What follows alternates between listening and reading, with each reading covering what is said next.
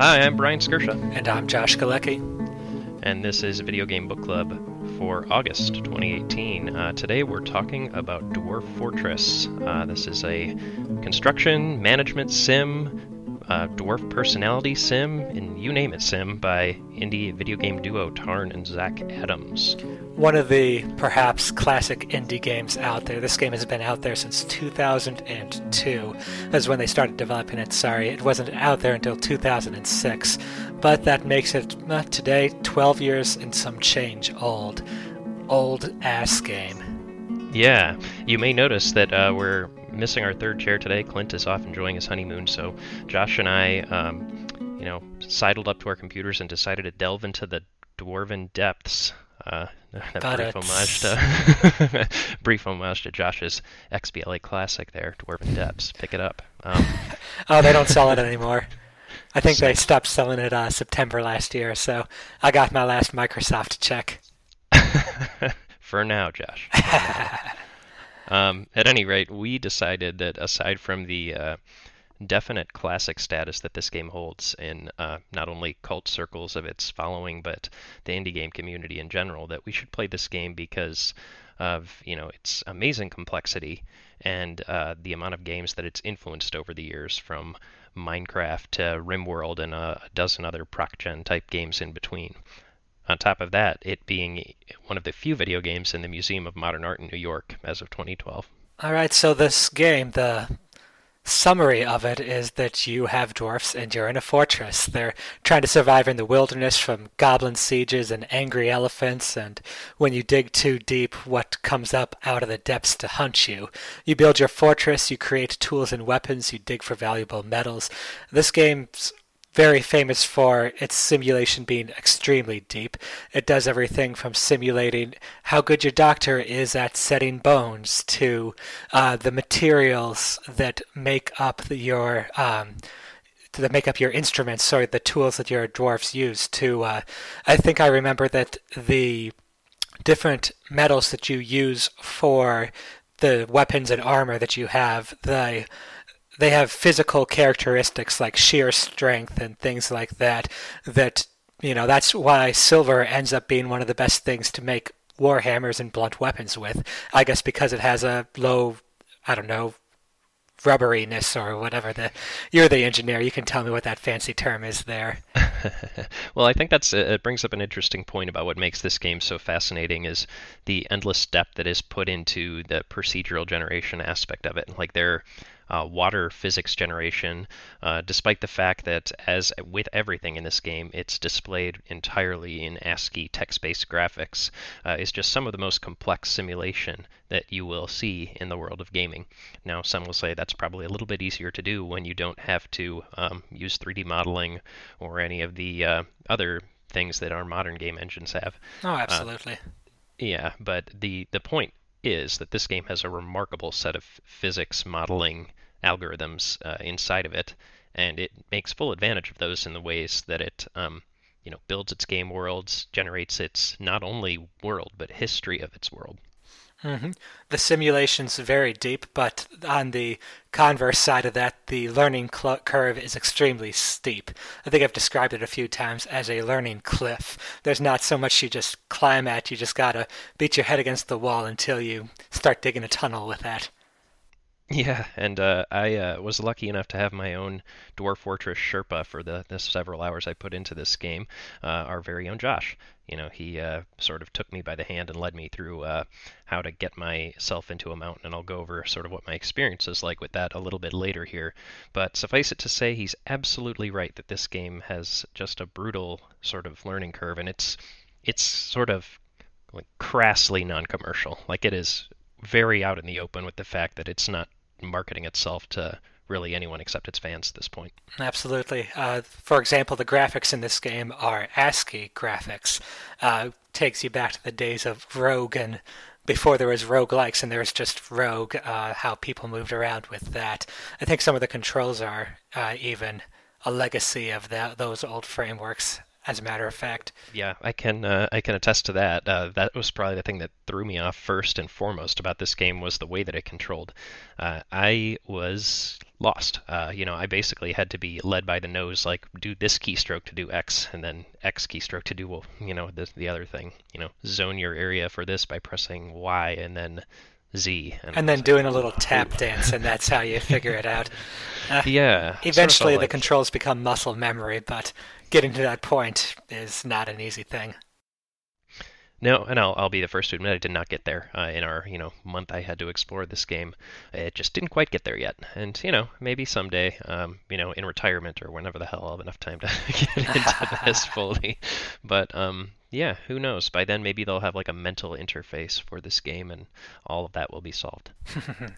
I believe the game could still be in development by the time we retire. I think in those twelve years that um, it has been out, we are on version zero point four four, maybe, somewhere in the forties. But that means that uh, Toady one, the developer, Tarn Adams, he thinks the game is not even halfway done to what it will eventually be simulating. So I think the main interesting thing that this game also brings to the table is uh, it not only... Uh, you know, generates these entire histories, but continues with its procedural generation the entire time you're playing with it.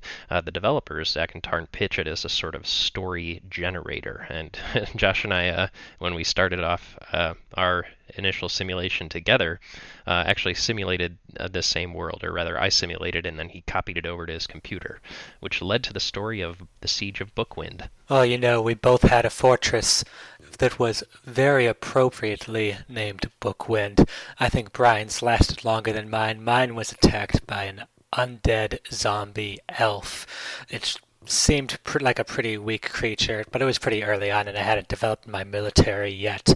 Um, I had been situated the fort on a pretty defensible location up near a giant river and waterfall on top of high impenetrable cliffs. I thought I could defend myself from anything coming out Uh, coming past me. So I had my military dwarfs. I had the one crossbow dwarf sitting at a defensive position across the river trying to pepper the zombie with bolts before he came across. And this idea being that if he went across the river to charge my dwarf, he would go down the waterfall, die, all that kind of stuff. Unfortunately, I did not give a crossbow to the dwarf before I sent him out there.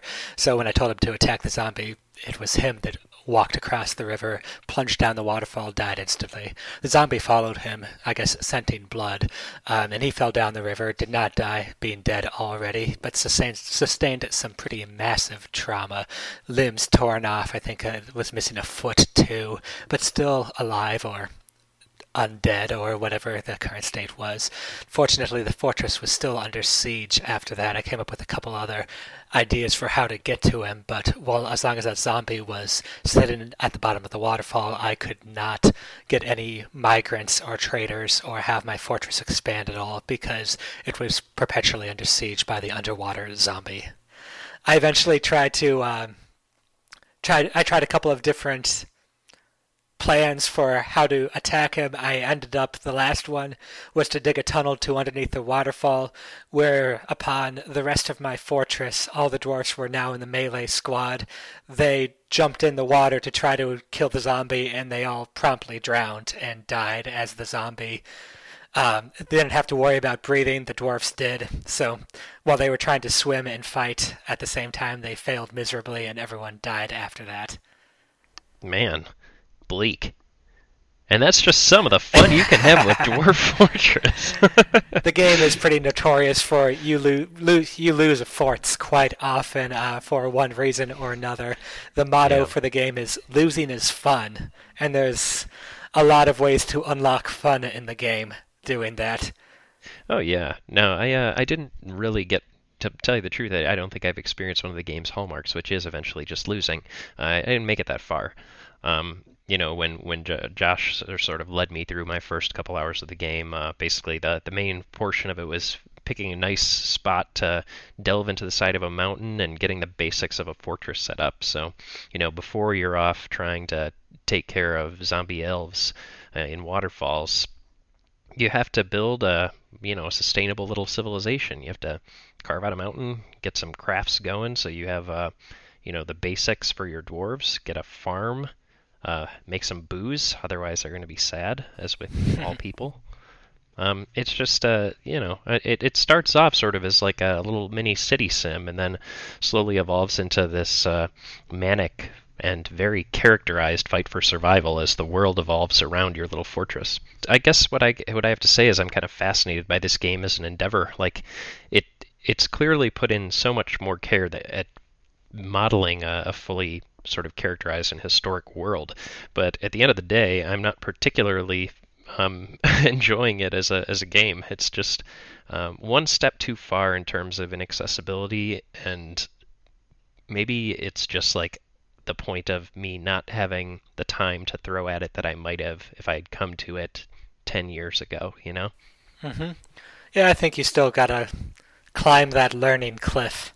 Mm-hmm. Yeah, and my uh, my upper body strength isn't what it used to be. I gotcha, I gotcha. I think we can move on to some me- uh, discussion of the mechanics of the game now. Uh, one of the big things about this is that it is a very procedurally generated game. Um, at the very beginning, when you are creating your world, the first thing it does is simulate the tectonic plate movement to decide where there should be mountains, and then based off of those mountains, it simulates the rainfall and precipitation.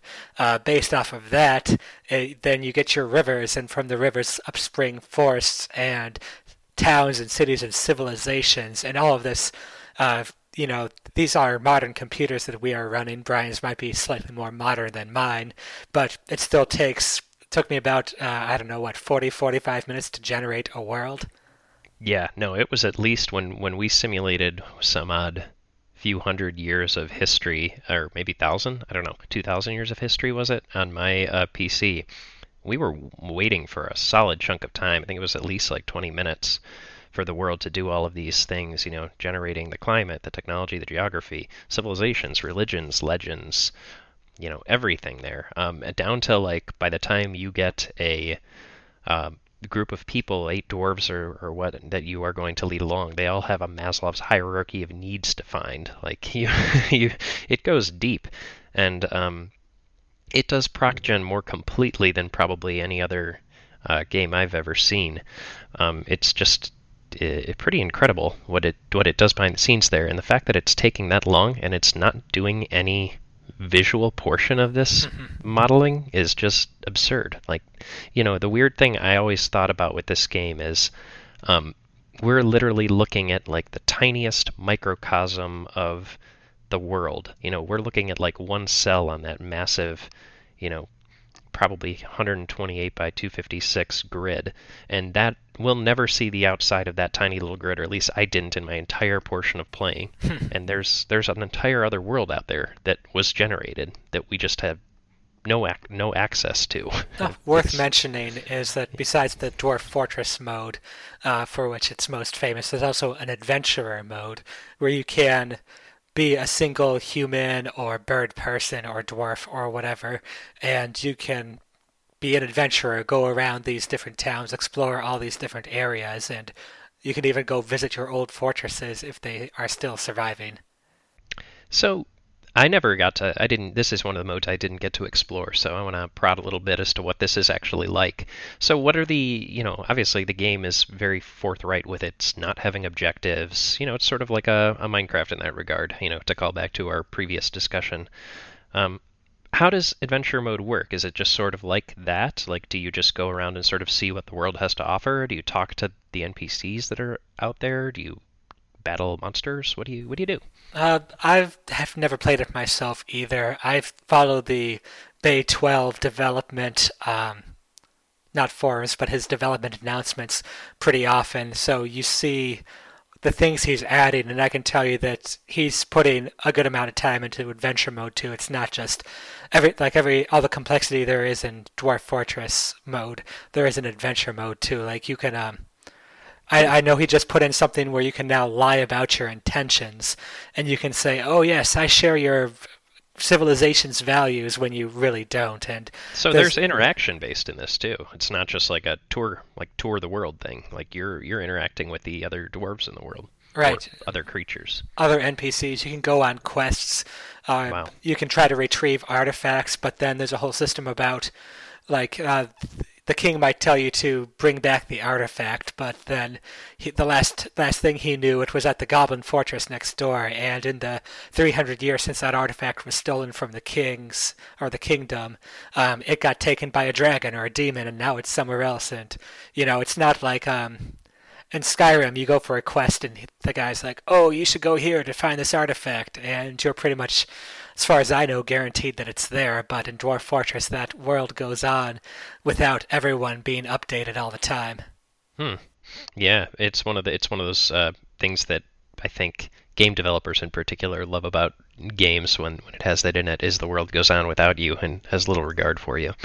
Um, I think that's a very brave thing to do, uh, probably less so in the course of an entirely procedurally generated game. But if a developer is confident enough to put, like, very good authored content in a place where players may or may not ever see it, it strikes me as just, like, it strikes me as very brave in that, like, you're the, the players that really care will see it, and the players that, you know, are just there to blow through the game maybe won't, and that's okay. Hmm.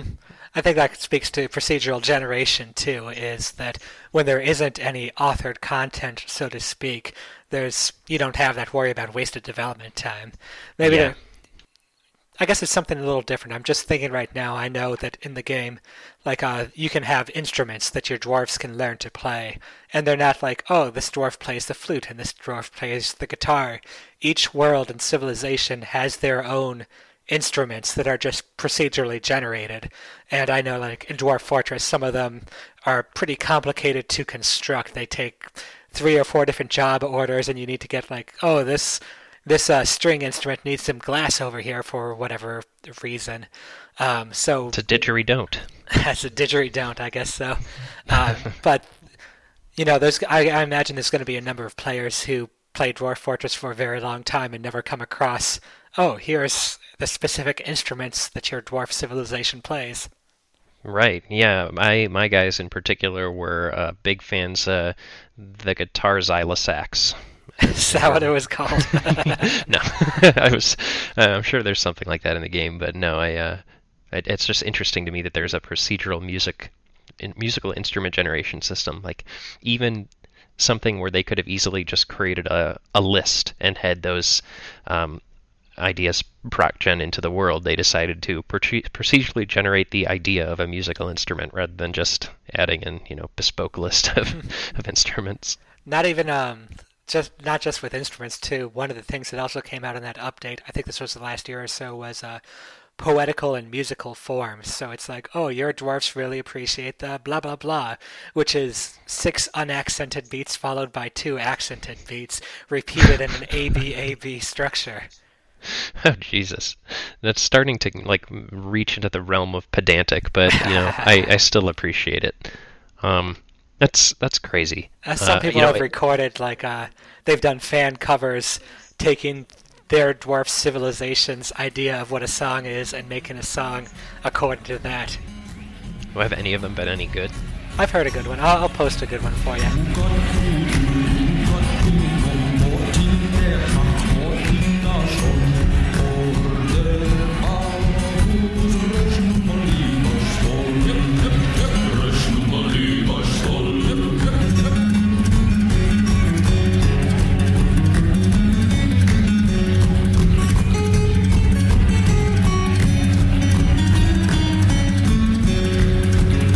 Alright, I'm interested in that because, like, there's a reason behind certain musical theories and why they work in the real world. And the idea of procedurally generating a piece of music on an entirely, um, like, what's the word I'm looking for? An entirely random musical theory just seems like asking for trouble. Well, the music still, like, this, this music is composed by people, but the ah. form, the skeleton, is procedurally generated. Got it, got it, got it. Okay, well, that's interesting. I guess that's kind of like a, uh, like a more of a, a type of challenge music, right? You're gonna, yeah. All right. Just so, uh, you know, there's a lot of really good procedural generation in this game, but I think we could do a little bit of a broader discussion, maybe, about what makes procedural generation done well and done not. Because I've played games where it seems like the procedural generation is put in there to multiply the content that the player can come across without multiplying or even adding to the amount of replay value that a game might have. Like, it's just saying, here's some combinatorial combinations we can come up with, and the mm. player's like, eh, I'm bored. Yes, uh, this is uh, a lot of Uh, potential to either be really good or really bad, depending on, uh, I guess, the, the skill with which it's implemented. Um, I think, let's see, really done, really well done Proc Gen, in my opinion. I guess the, the immediate examples that come to mind, something like a Spelunky, which I guess is sort of a contemporary of this game, um, sort of st- sticks out to me as one of the really high-end, well-done, procedurally generated games. Mm-hmm. Yeah, I think so. Uh, Splunk is really good about um, the way it interlocks. Like, it's uh, you have different tiles, I think, in the maps that you can dig into, and they're set up in each other in different ways. And then there's some rules that get applied over that to ensure a consistent experience of you go down one level, you go down another level. Like, there's usually four levels for each um for strata, if you will, in each Spelunky level, if I remember. Uh, but there's some good ways that the emergent gameplay comes out of that system, too. But I think having the rules on top of that works well to kind of enforce a baseline thing after you create, you you know, you shuffle and you draw a bunch of cards that say the level's going to be built this way. Yeah, it's, you know, there's, it Spelunky, not only that, but the way that it procedurally generates in, um, not just the levels that it is building, but also the tools that it's putting in those levels, enemies that it's putting in those levels. There's just there's several layers of Proc Gen that are sort of put on top of each other to make sure that each run through is something wholly unique and not just, um, to borrow your metaphor, picking cards out of a deck. Yeah, yeah, you know, it's um, you, it has that emergent gameplay, which I think is important for creating uh, storylines, too. There's a certain amount of this emergent gameplay that can be planned, but I think Dwarf Fortress, I think some of the reasons the stories are so good that come out of here are because of the interacting systems. There's so many, such complexity to the game that you have a... systems interacting with each other in unexpected ways. One of the things I remembered, you should read the bug reports for Dwarf Fortress, or the bug fixes, because they are pretty hilarious. But um, the one of the bugs that was fixed uh, maybe a year ago or so was that he just implemented taverns, which is your dwarfs, although they imbibe alcohol constantly and need that to get through the working day. At the taverns, they get even drunker, and then the humans can come in and they can't hold the liquor, so they get drunk too, and the floor has a lot of alcohol splashed around there. Uh, now, one of the things that happened, the system that came up with this, was that cats like to follow people around and hang out where people hang out, so they'd go to the taverns and they'd start licking the floors, and you'd have mass cat genocide because the cats couldn't handle the amount of liquor that they were licking up off of the floor. So mm. cats would just be dying off in massive numbers whenever somebody put a tavern in. It makes you wonder if this actually happened in the Middle Ages, because, you know, well, I guess the, the ground is probably more porous. Maybe they should have modeled porousness of floors before modeling feral cat death by alcohol. I think the problem was there was a, if I remember this right, there was bug in the cat's behavior, or not behavior, but the, I guess call it the cat anatomy, where they um, they should have gotten too drunk to continue licking up the booze, but they didn't. They uh, that threshold wasn't until later, and it wasn't until they already poisoned their livers that the cats died. So basically, they just had to fix the bug in the cat that caused them to get drunk quicker. Yeah, I think that's how it happened. I think cats still hang out in tavern floors. Maybe they don't lick them clean as much as they used to. Because they're passed out drunk. There you go. But uh, uh, what a, I, what another thing I remember. Beautiful resolution to a bug there. There you go. Uh, another thing I'm remembering, too, is during that uh, zombie siege of Bookwind, the mighty fortress Bookwind, one of the things I was trying to do, and it's not something I've ever done before, but I just thought, uh, you know, this game has physics. If this could work in any game, I could see that working in this game. What I did was I built a bridge over the waterfall, and the zombie was just sitting at the bottom. He wasn't moving around, but I designated the area over the bridge above where the zombie was to be a garbage dump uh, for, you know, you can mark anything to be thrown over, a barrel of food, old clothing, um, giant boulders. So I marked a bunch of boulders to be taken out and dumped on top of there. And uh, none of the boulders ended up hitting him, but I did nail him with a, I think it was a tattered cloak. And that ended up, like, breaking a finger off. So the idea was good in principle, hmm. but it just didn't... I guess there is not much accuracy when you're dropping rocks from twenty stories. Wow, twenty stories. You were... That was a big... Uh... Big drop there. That was. Yeah. It was pretty pretty epic. Sadly, the zombie siege took down the fortress. But it's well, an example of how the uh, emergent gameplay can work well. You contributes to these stories over here. It's not something where Tarn said, you know, when I'm developing this game, I'm going to make it so you can drop things on invaders and maybe that'll do some damage. There wasn't like a specific command for that. It was just... I'm going to try dumping things over over here and seeing if that comes up with anything. Well, I think the best part about something like that is it gives you an idea for something that you can use in either a future iteration of the game or a future game in general. Like you see now that you can drop... Uh, you know, garbage or rocks onto a, a creature and it'll harm them. Uh, all of a sudden you have an idea for a, a foolproof defense project for your future, or uh, better yet, like a, a dungeon where you can just drop your, your enemies and throw garbage and dirt on them. Yep, that's right. Uh, that's one of the nice things about this game, when we get into a little more about the open-ended uh, gameplay, is that you can have some truly massive engineering projects, and that's one of my favorite things to do in the game, is set up a fortress with all kinds of sweet swag and pimped-out stuff going on. Yeah, that's kind of my approach to Minecraft. You know, eventually, like, I just kind of want, like, a really cool fortress with, like, some solid views and a bunch of really cool, you know, towers and furniture and... You know, basically, you know, deck it out, like you said. It's kind of like, uh, I guess that's kind of what you, what I, I like about games like this that are sort of procedurally generated, where you can sort of adapt the world to your will, is you sort of get a place that you make your own and hang out in. It's a cool thing. And on top of that, you're going to get a whole sort of like group of dwarves that can hang out in there uh, and sort of have their own stories play out. Um, you know what this game kind of uh, reminds me of in a weird way is The Sims. This is like really, really complex, nerdy The Sims. Yep, the uh, the I guess the D and D equivalent, the D and D nerd equivalent of the jock Sims.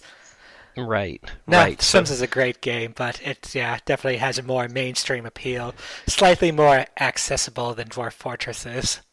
It honestly makes me wonder if like those the person that came up with The Sims and the person that came up with Dwarf Fortress didn't inspire each other, whichever one came first. I'm guessing it was probably Dwarf Fortress that came first, but The Sims has been around for a while.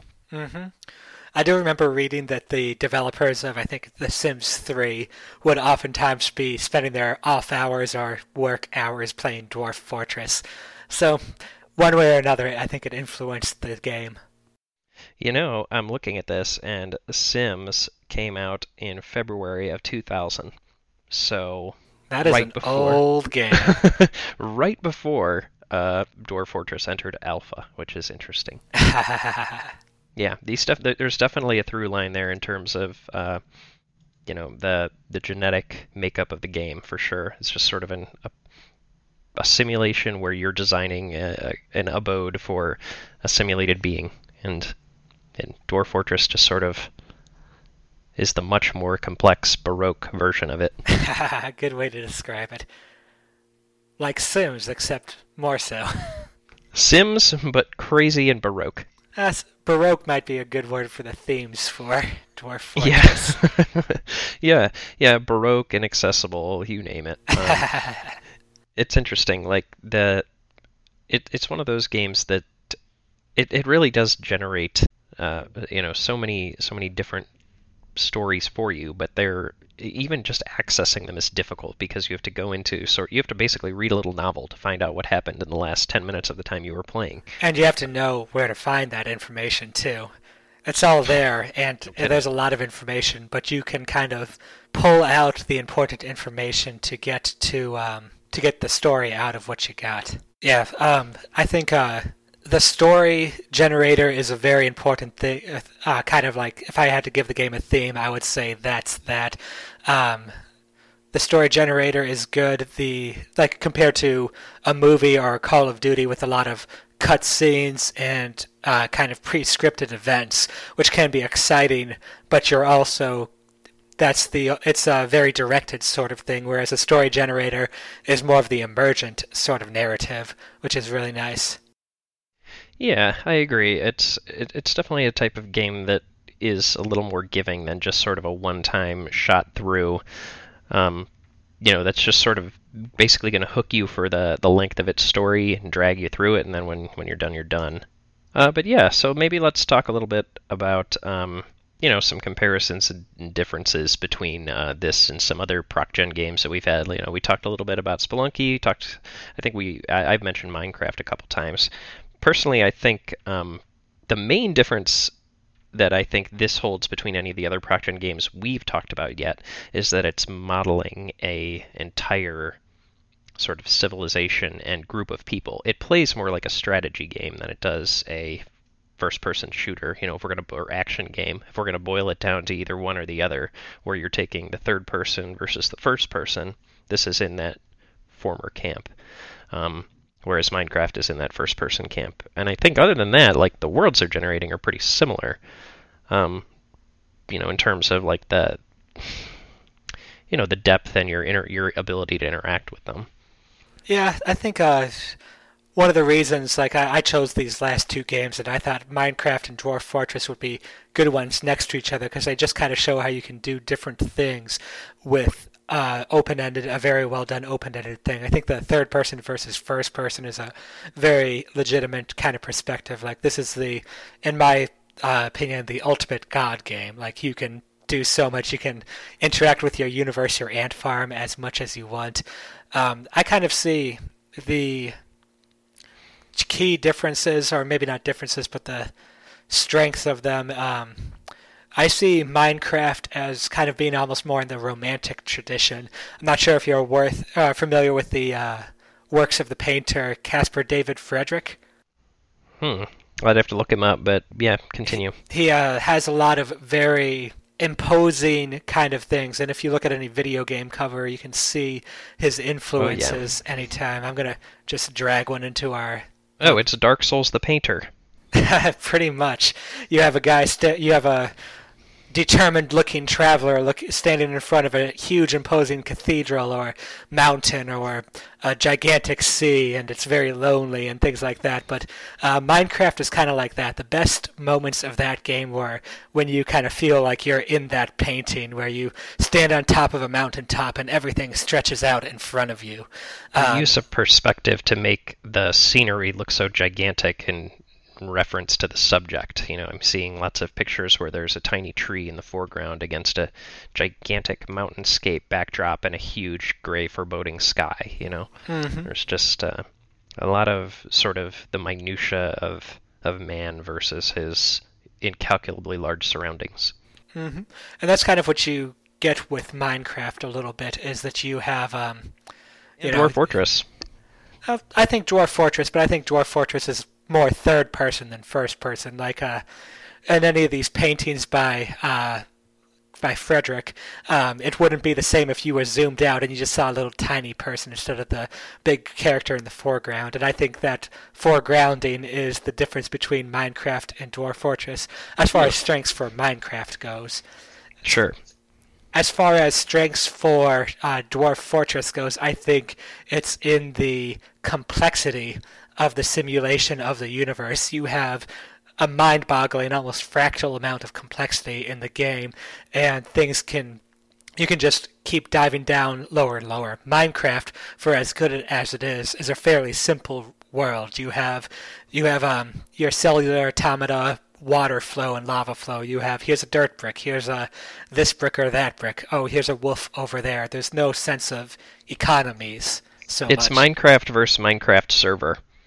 Like, if yeah, you had in, if you had two hundred fifty-six individual people in a Minecraft server, it would have about as much complexity as, you know, a relatively well-populated and created uh, Dwarf Fortress map, which um, is damn. Maybe that's a th- maybe that's a thing. Uh, I haven't played much online Minecraft though, but I could I could see how that goes. But I think we're ready to go down to our three-word reviews and our thumbs up, thumbs down. This game gets a big two thumbs up from me. Uh, I think I mentioned last month that I went back to Minecraft.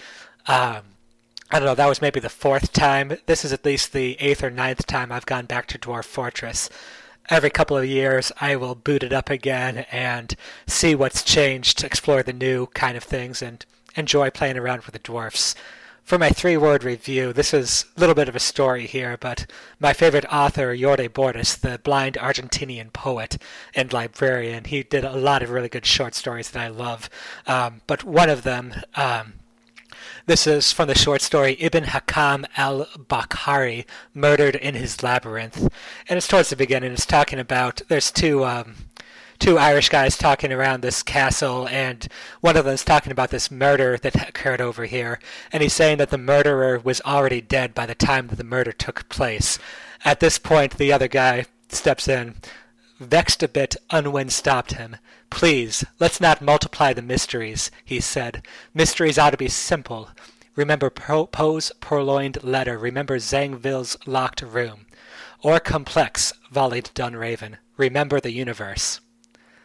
So for me, that's my three-word review for Dwarf Fortress, Remember the Universe. There's such complexity that it's there's a sense of mystery to it for me. When you load it up and you're trying to figure out how the systems work and interact and what kind of emergent surprises you might see coming out of them, uh, to me, that's the essence of the game. Well, there's a lot to absorb, and... yeah, I can tell that the the history of it, this game is really coming out uh, in that in that explanation. But that's a that's a really good one. Um, you know, I have a, a very different take on this three-word review. As, you know, I have much less history with this game. I came to it arguably at the wrong time in my life, but at the same point, I am still deeply able to appreciate it. I don't feel like I have the authority to give this a thumbs up or thumbs down. I'm going to give it a solid thumb in the middle and say I need I need more time to stew. Um, so I'm going to, you know, forego judgment, but say this is, in my three words, a noble pursuit. Um, there's something about this game that, from what I can see, my, in a mindset way, predates the current sort of indie game scene, or really the, the game scene as, as seen as it is now in general. Um, and to that I mean, this is a game that was clearly not started out of any illusion of really trying to, you know, make a commercial product or, you know, one could argue even really a living. Like, this almost seems like just something that's done out of a purely sort of noble idea of creating that story generator that we've talked about throughout the course of this discussion. And to me, it's it's sort of symbolizing art for art's sake is almost the most pure way it can be in the realm of video games.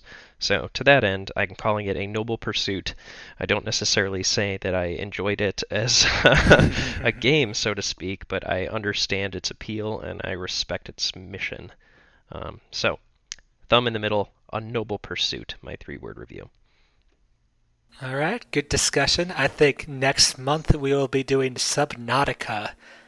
That's right. So this is kind of going to be some whiplash back in the opposite direction in terms of uh, your, uh, I guess, sort of survival game. You know, maybe this is probably a better game to compare to, to Minecraft and Dwarf Fortress. But at the end of the day, both of these games do boil down to trying to get a group of people or person to survive in the wild. And Subnautica is a very interesting take on that. So should have a good discussion next month with some good games in the last couple months to uh, surround it.